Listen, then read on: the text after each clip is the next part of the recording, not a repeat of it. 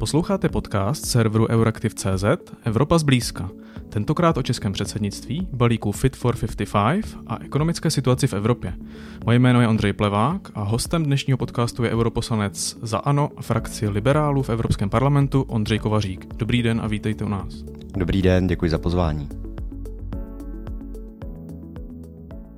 Vláda představila oficiálně eh, priority českého předsednictví Rady EU, která, eh, které začíná už 1. července. Eh, kdybychom to měli zhodnotit, tak je podle vás to předsednictví dobře připravené? Tak myslím, jak dobře bude připravené, uvidíme ve chvíli, kdy se naplno spustí. Zatím, řekněme, ty přípravy a ty jednotlivé řekněme, kroky, které směřují ke spuštění toho vlastního předsednictví, eh, probíhají dle mého názoru, řekněme, standardním způsobem. Eh, možná z naší strany jsme očekávali aspoň hm, řekněme, ty základní priority o něco dříve, abychom se hm, s nimi mohli lépe seznámit, zžít. Na druhou stranu je pravda, že v dnešní velmi dynamické době je, eh, řekněme, složité pro ty předsednické země eh, jasně nadefinovat eh, ty základní politické priority pro předsednictví, protože věci se dějí opravdu velmi rychle a zejména pod vlivem války na Ukrajině je řada témat, které se objevují na agendě a které bylo možná před několika měsíci velmi obtížné předvídat. Na druhou stranu, eh, pokud se podívám například na legislativní práce, které čekají české předsednictví, tak eh, tam eh, z naší z mého osobního pohledu o žádná překvapení nejde. V zásadě české předsednictví buď převezme práci, kterou odpracovalo francouzské předsednictví, anebo začne eh, diskutovat o těch eh, návrzích, které jsou eh, v tuto chvíli na stole ze strany Evropské komise. Tam si myslím, že v podstatě je pole pro nějakou kreativitu z hlediska politických priorit té dané země relativně omezené. Přece jenom eh, říkáte, že ty priority z vašeho pohledu měly být představeny dříve, eh, ale je tam ta zvyklost, že to má být až opravdu těsně před tím. Vy myslíte jako, že hm, třeba Evropský parlament je měl dostat dříve? Eh, Evropský parlament, nejenom parlament, poslanci za Českou republiku, ale vnímal jsem v těch posledních měsících v Bruselu poptávku potom z různých stran, hmm. ať už eh, to byli eh, zástupci jednotlivých institucí, ale například i zástupci například různých asociací a, a združení, které pracují v rámci Evropské unie, takovou zvýšenou poptávku potom, co tedy máme čekat s ohledem hmm. na české předsednictví. A je pravda, že předsednictví většinou své priority formálně, oficiálně zveřejňuje bezprostředně před zahájením. Na druhou stranu ale e, i předsednické země fungují e, v rámci takzvaného tria, to naše trio vlastně začalo už francouzské předsednictví a řekněme nějaké ty kontury eh, těch společných priorit těch třech předsednictví eh, jsme znali už eh, z prosince loňského roku před vlastně zahájením francouzského předsednictví. Takže si myslím, že i v tomto kontextu jsme mohli některé, některé informace z české strany slyšet o něco dříve právě z toho důvodu, aby například bylo možné ty priority řekněme, lépe připravit i ze strany těch dalších eh, aktérů, ale eh, osobně si nemyslím, že, že v tuto chvíli by to byla nějaká zásadní překážka. Plánujete se na tom předsednictví nějakým způsobem podílet, protože mm, bavil jsem se s jinými europoslanci nebo zjišťoval jsem od nich, eh, co vlastně mají v plánu, tak ti z vládní koalice tak mají nějakou vlastně míru, do které se, ve které se zapojí do toho předsednictví, ať už organizačně nebo právě vytvářením těch priorit a ale nebo taky se dá to eh, předsednictví zkrátka nějak podpořit. A to vím eh, i třeba z opozice, že tam jsou hlasy, že by se dalo podpořit. Tak co plánujete vy? Eh, jednoznačně je pravda, že platí jaksi teze, že předsednictví je opravdu vlastně úkolem pro vládu té dané členské země. My jako europoslanci řekněme formálně, oficiálně předsednictvím dotčeni nejsme, ale uh, myslím si a vnímám to osobně i jako, jako nějaký, řekněme, vlastní zájem uh, se do, do předsednictví nebo do aktivit v rámci předsednictví zapojit.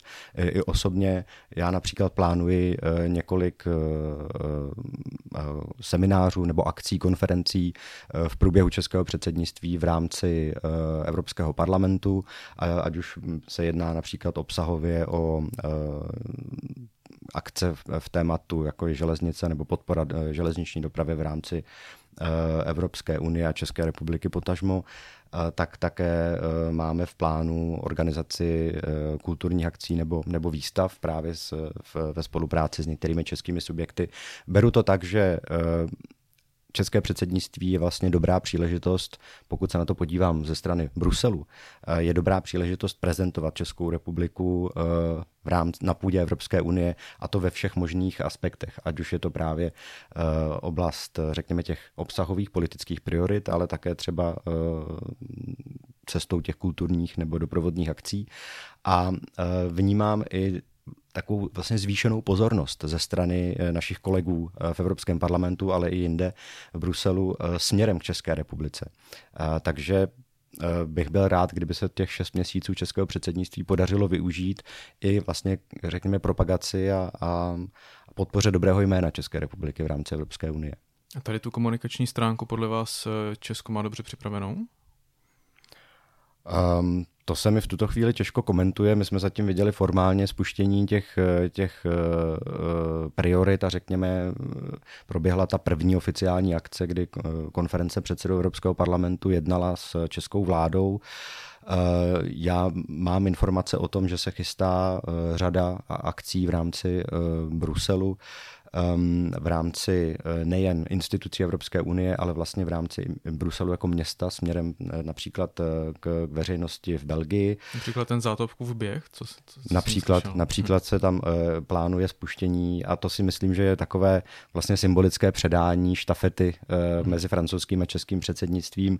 Plánují se tam výstavy, um, takže myslím, až ve chvíli, kdy uvidíme, řekněme, nějaký ten plný plán těch jednotlivých akcí, tak, tak, tak to můžeme hodnotit ale zatím eh, mám pocit, že eh, tato stránka zatím nevypadá, že by byla, že by byla nějak výrazně zanedbána. Už k těm prioritám, eh, tak z té současné situace vychází, že ta první nejdůležitější priorita je Ukrajina a vše, co se jí dotýká. Dopady války jsou samozřejmě i na um, vlastně sektor energetiky. Eh, tak pokud jde tu, o tu energetickou bezpečnost, myslíte si, že eh, Česko je vlastně vhodný lídr pro radu ve chvíli, eh, kdy vlastně potřebuje vyjednávat o tom, jak budou vypadat další sankce, jak budou vypadat nějaká celoevropská řešení a, a zároveň je vlastně velice závislá na těch fosilních palivech z Ruska? Tak Česko jako předsednická země v tom bude hrát určitě klíčovou roli z hlediska, řekněme, řízení těch diskuzí, ale uh, myslím, že jsme všichni si dobře vědomi toho, že uh, diskuzi o energetické sobě, soběstačnosti celé Evropské unie, uh, že do té diskuze budou aktivně zasahovat uh, i jiné, jiné členské státy. Takže nemyslím si, že by ta odpovědnost padala čistě na Českou republiku, zdali se podaří něco dohodnout. Na druhou stranu, eh, a teď jsme toho byli svědky při diskutování eh, posledního sankčního balíčku, kdy se eh, velmi živě probírala možnost odstřížení se od dodávek ruské ropy a de facto to tež bude platit eh, ve chvíli, kdy budeme diskutovat eh, otázku zemního plynu a dodávek z Ruské federace. Eh, Česká republika, stejně tak jako například Slovensko, Maďarsko nebo, nebo Rakousko, jsou ve velmi specifické pozici, co se týče obecně, řekněme, zásobení energiemi a možností diverzifikace těch zdrojů. Takže se mi zdá příhodné, kdyby Česká republika z pozice předsednické země eh, ostatním zemím byla schopna vysvětlit tu ty, ty specifika, která se váží na tu naši situaci a zohlednit je právě v těch dlouhodobých politikách té, eh, řekněme, diversifikace energetických zdrojů a posilování sobě, soběstačnosti na úrovni Evropské unie. Myslím si, že v tomto ohledu máme co říci, možná více než země, které v tuto chvíli eh, v podstatě závislost na, na ruských dodávkách řeší eh, minimálně, anebo je neřeší vůbec. V tu chvíli je samozřejmě pro ně jednoduché to téma řešit jaksi možná svým poněkud zjednodušeným pohledem, tam Česká republika uh, na, má možnost nabídnout, myslím si, výrazně, uh, výrazně pestřejší uh, názorovou paletu a vlastně obhájit i tu, i tu pozici těch zemí ve středu a řekněme na tom jihovýchodním křídle Evropy. A myslíte si, že se ten další, ten sedmý balík sankcí kvůli tomuhle spozdí právě, že, že Česko je, je v tomhle, řekněme, řekněme pragmat, no, pragmatičtější, ale ze svého pohledu samozřejmě ehm, je vlastně konzervativnější v tomhle eh, a nebude tak, eh, tak dopředu hnát vlastně to vytvoření toho nového balíku, které by třeba právě, jak říkáte, mělo být eh, zaměřené na plynové embargo. Je samozřejmě otázkou, co všechno bude eh, obsahem toho eh, případného sedmého sankčního balíčku. Eh, Evropská komise pracuje na nějakých možnostech, nicméně formální diskuze se v tuto chvíli vlastně uzavřely k tomu šestému balíčku a, a sedmý balíček jako takový zatím členské státy nediskutují. Um, na druhou stranu, myslím si, že tak, jak byla poměrně složitá debata a viděli jsme to už u těch předchozích balíčků o omezení dodávek například uhlí eh, z Ruské federace do Evropy, uh, už tam bylo nutné přistoupit k nějakým uh, vlastně odkladům, kdy byla stanovena nějaká přechodná období, po která je ještě možné ty dodávky um, vlastně zajišťovat. A to tež, to tež u ropy. Eh, takže očekávám, že u toho zemního plynu by ta debata byla eh, skutečně velmi těžká. A je otázka, jestli se k takové debatě eh, odhodláme už v tom příštím balíčku, jestli například v něm nebudeme spíš řešit, řekněme, ty další oblasti, ať už se to týká financí, obchodu, dopadů na, na konkrétní osoby, Eh, těch, těch sankcí a tak podobně a řekněme tu těžkou debatu eh, o, o zejména tedy o zemním plynu, eh, jestli, jestli je neposuneme v čase k nějakému dalšímu balíčku těch sankčních opatření. Je to, je to také, jak, také jedna z možností a, a myslím si, že v tomto kontextu bychom měli vnímat i, i, i ten fakt, že uh, už jenom vlastně debaty o těch jednotlivých opatřeních eh, mohou mít dopady eh, na očekávání trhu, na vývoj na trhu. Eh, my jsme dneska v situaci, kdy dochází k omezením dodávek ruského zemního plynu v vlastně těmi existujícími produktovody a cena zemního plynu na burze jde výrazně vysoko. A tam myslím, že to jsou přesně takové ty faktory, které je potřeba zvážit z hlediska dobrého načasování eh, těch, těch případných sankčních opatření.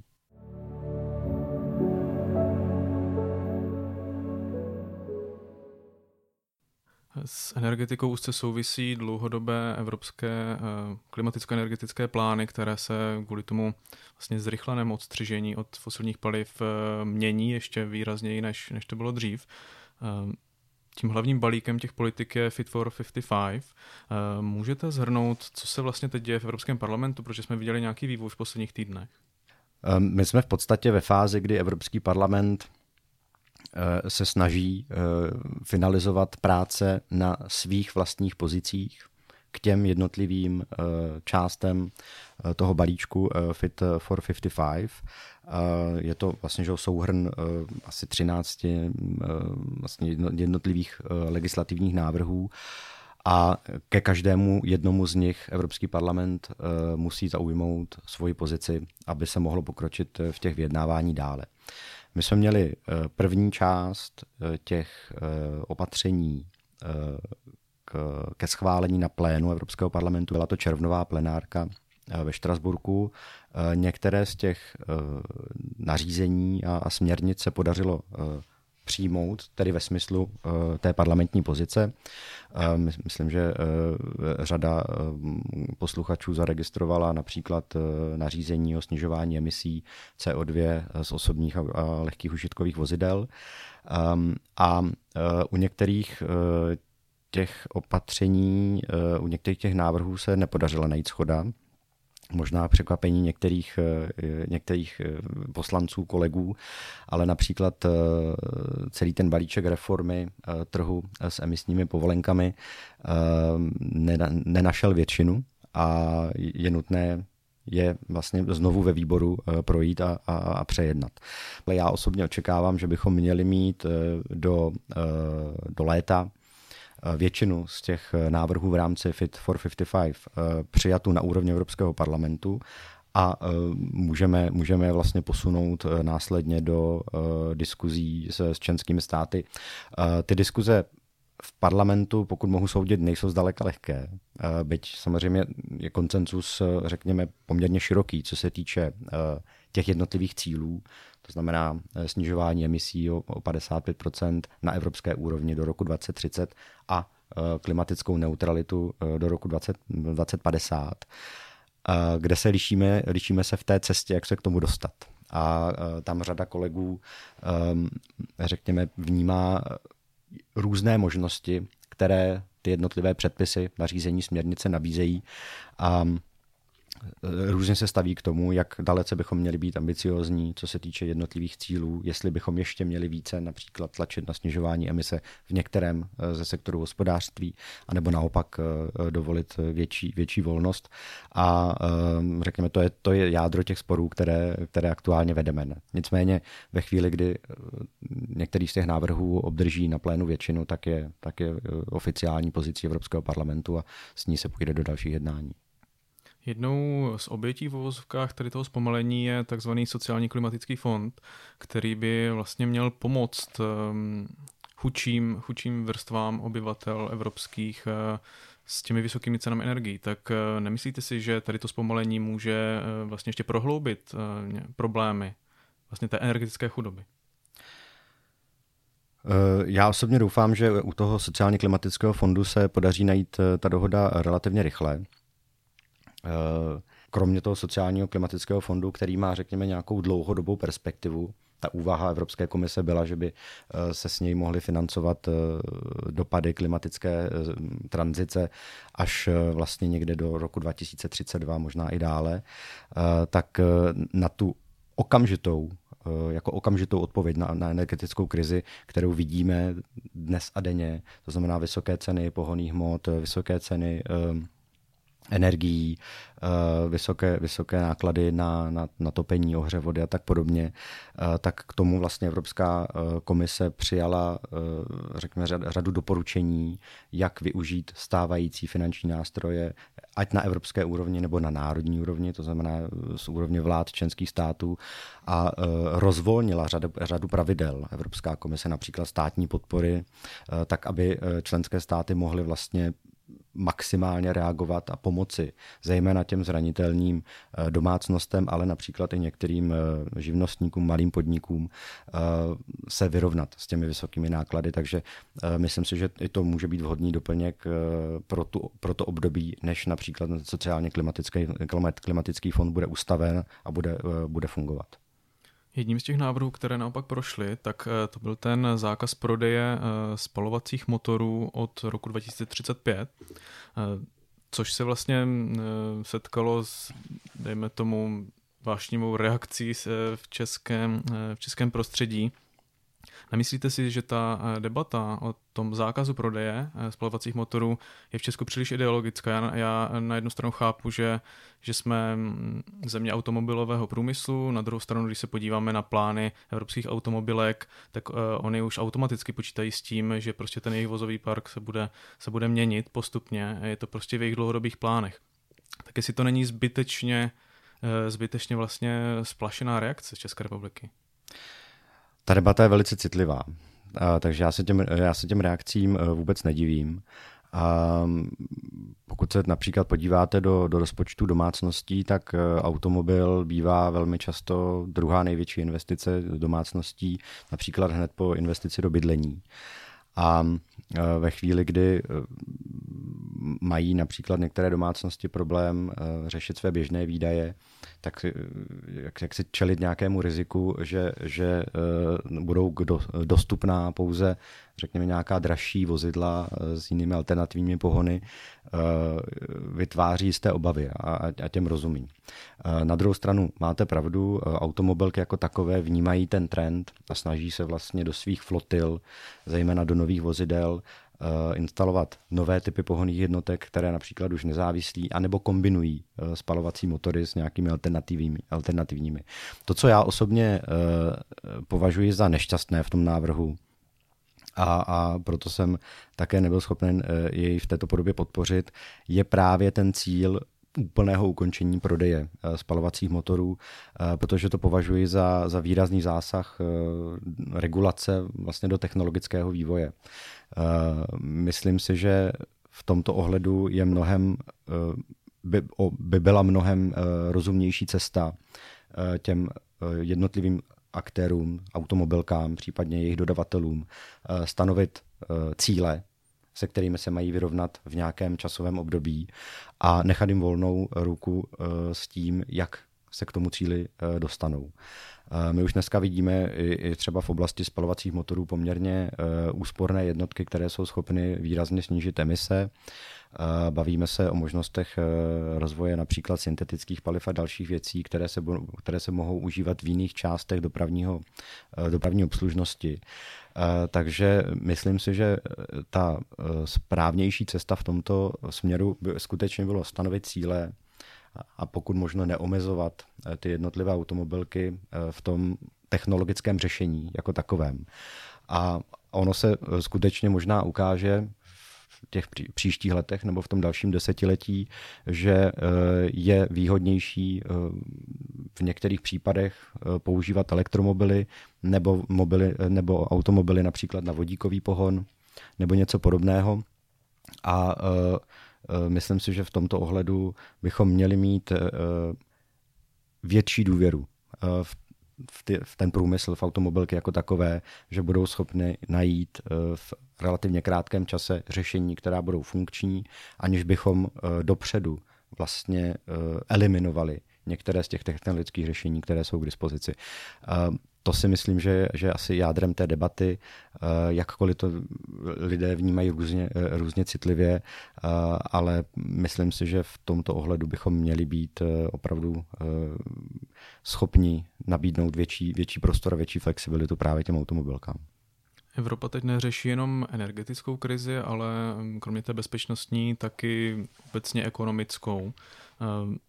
V posledních eh, týdnech se opět mluví o takzvaných fiskálních pravidlech, eh, které vlastně eh, Evropská komise v rámci kterých dohlíží na utrácení, dejme tomu zjednodušeně, členských států. A ty pravidla se opět vlastně nejsou teďka už od, od doby pandemie, tak jsou rozvolněná a budou rozvolněná i nadále. Tak myslíte si, že to je správné rozhodnutí, aby zůstala rozvolněná, nebo to naopak tu, tu krizi může ještě prohloubit?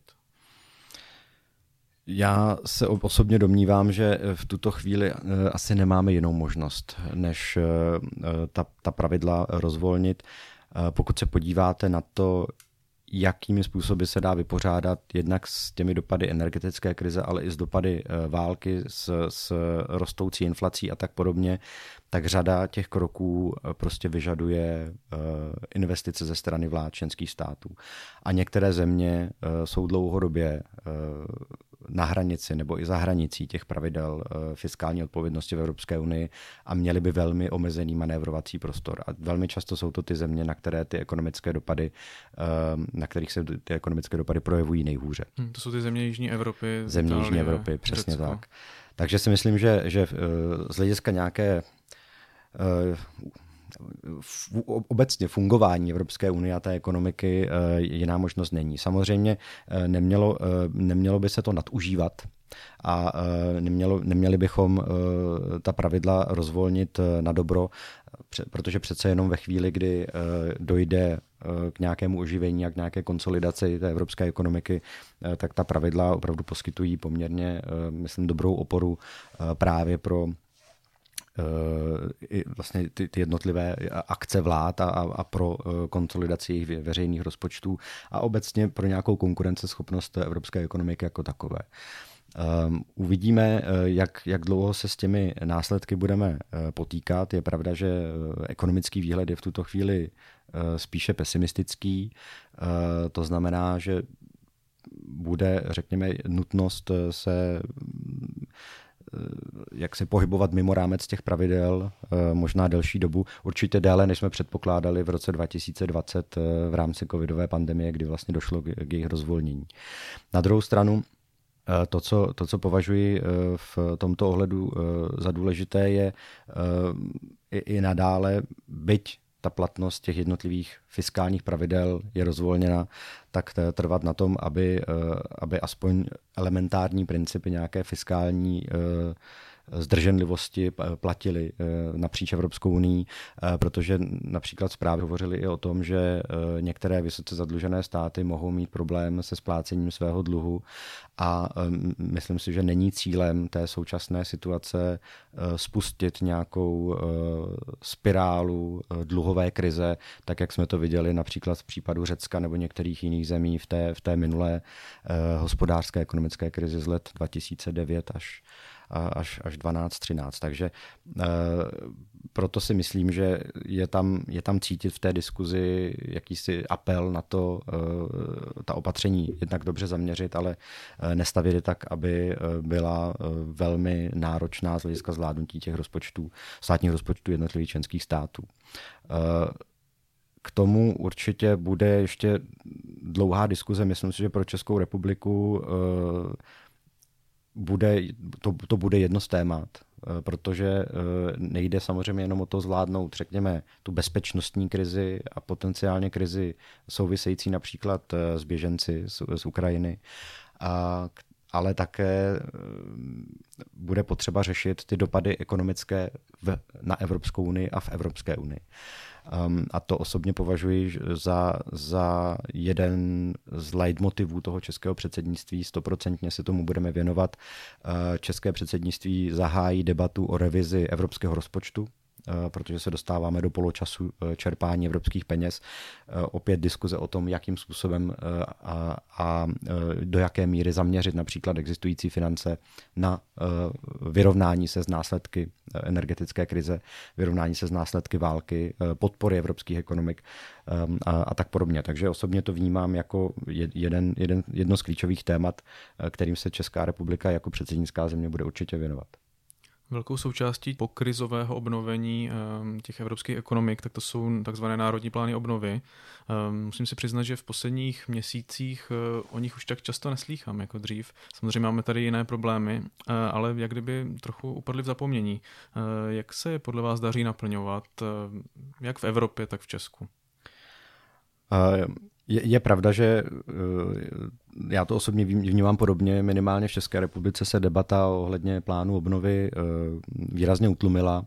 Na evropské půdě eh, my jsme například v Evropském parlamentu eh, nedávno schvalovali implementační zprávu toho hlavního nástroje na podporu odolnosti a na obnovu v Evropě kde se vlastně vyhodnotili, řekněme, ty první kroky, které se podařilo udělat. Sama Evropská komise zpracovala první výroční zprávu kde tedy sepisuje, jak jednotlivé členské státy přistoupily k, k tomu využívání tohoto konkrétního nástroje. Je pravda, že řada těch projektů je na úplném počátku. Ale všechny členské státy s výjimkou Holandska předložili svůj plán obnovy. Velká řada z nich přes dvě desítky eh, jich bylo schváleno, to znamená, že se podle nich může postupovat.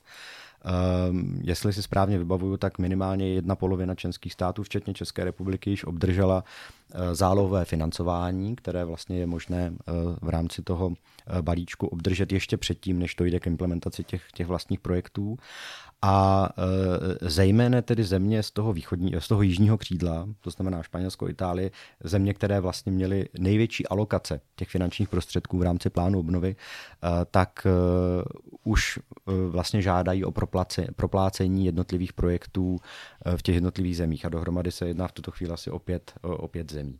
Takže vidíme tam nějaký průběh, sama komise předpokládá, že řekněme, že ta trajektorie vynakládání těch prostředků v rámci plánu obnovy bude mít rostoucí tendenci, to znamená v těchto letech bude spíše v menším objemu a v těch dalších letech, kdy vlastně bude docházet eh, ke konci eh, platnosti toho, eh, toho celého nařízení, tak by mělo docházet k masivnějšímu čerpání.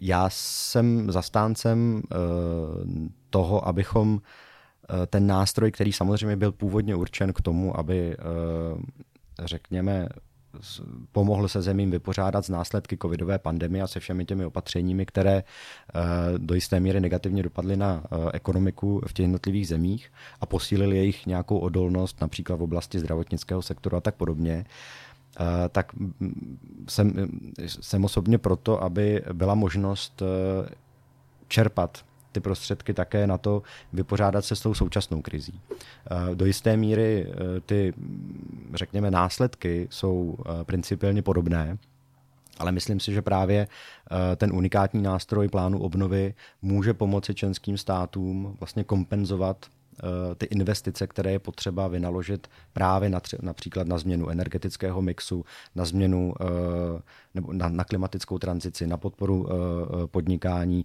na digitalizaci a tak podobně. A v rámci vlastně svých vlastních kapacit s využitím těch prostředků z Evropské unie na plány obnovy vlastně ještě jako zvýraznit tu svoji pomoc směrem k hospodářství té dané, té dané země.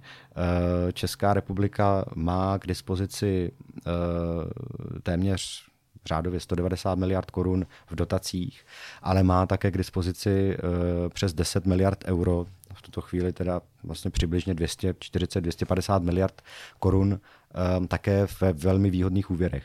A myslím si, že eh, to by mohla být jedna z cest, jak vlastně podpořit i v Česku eh, eh, tu, tu současnou situaci právě s využitím prostředků, které tam máme alokovány, které jsou vlastně už pro nás rezervovány a využít je pro ty, pro ty nejpalčivější problémy, které tady aktuálně řešíme. Já se jen takhle na závěr omluvím posluchačům, jestli slyší nějaké vrtání, v Praze se eh, neustále něco buduje. Eh, tak to bylo poslední téma, které jsem, eh, jsem se vás chtěl zeptat. Hostem dnešního podcastu byl europoslanec Ondřej Kovařík. Děkuji vám moc a hezké léto. Děkuji za pozvání a zase někdy příště nashledanou. To už je pro tentokrát vše. Děkujeme, že nás posloucháte. Budeme rádi, když podcast Evropa zblízka doporučíte svým kolegům a známým.